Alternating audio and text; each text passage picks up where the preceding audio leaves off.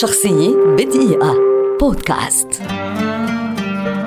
تيم روث ممثل ومخرج ومنتج إنجليزي ولد عام 1961 ويعد واحدا من أبرز نجوم السينما العالمية خاصة حين يتعلق الأمر بأفلام المخرج كوينتين تارنتينو بدأ مسيرته التمثيلية عام 1982 من خلال الفيلم التلفزيوني Made in Britain وبعدها بعامين فيلم Meantime واستمر في القيام بهذه النوعية من الأدوار حتى حصل على دوره الأول في الفيلم السينمائي The Hit في العام نفسه.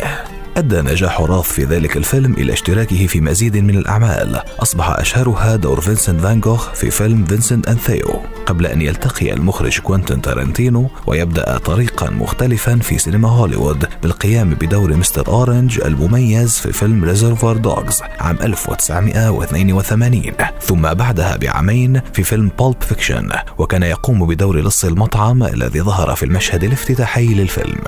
الظهور المميز لراث جعله يشترك في أفلام أخرى قوية في السنة التالية مباشرة مثل فيلم Four Rooms وفيلم Rob Roy الذي رشح من خلاله لجائزة الأوسكار كأفضل ممثل مساعد وفاز بجائزة بافتا. وفي عام 1998 قام بأداء العمل الذي يعتبره البعض الأفضل له على الإطلاق. وهو دور عازف البيانو في فيلم المخرج الإيطالي القدير جوسيبي تورناتوري The Legend of 1900 ويمكن اعتبار هذا العمل مصدر إلهام ليقوم راث بتجربته الإخراجية الوحيدة في فيلم The War Zone عام 1999 شهد العقد الأول من الألفية أفلاما مميزة مثل فيها روث مثل فيلم المخرج تيم بورتون Planet of the Apes عام 2001 وفيلم Youth Without Youth عام 2007 ثم The Incredible Hulk عام 2008 ليقوم في العام التالي مباشرة بتجربته التلفزيونية الأمريكية الوحيدة من خلال مسلسل Lie to Me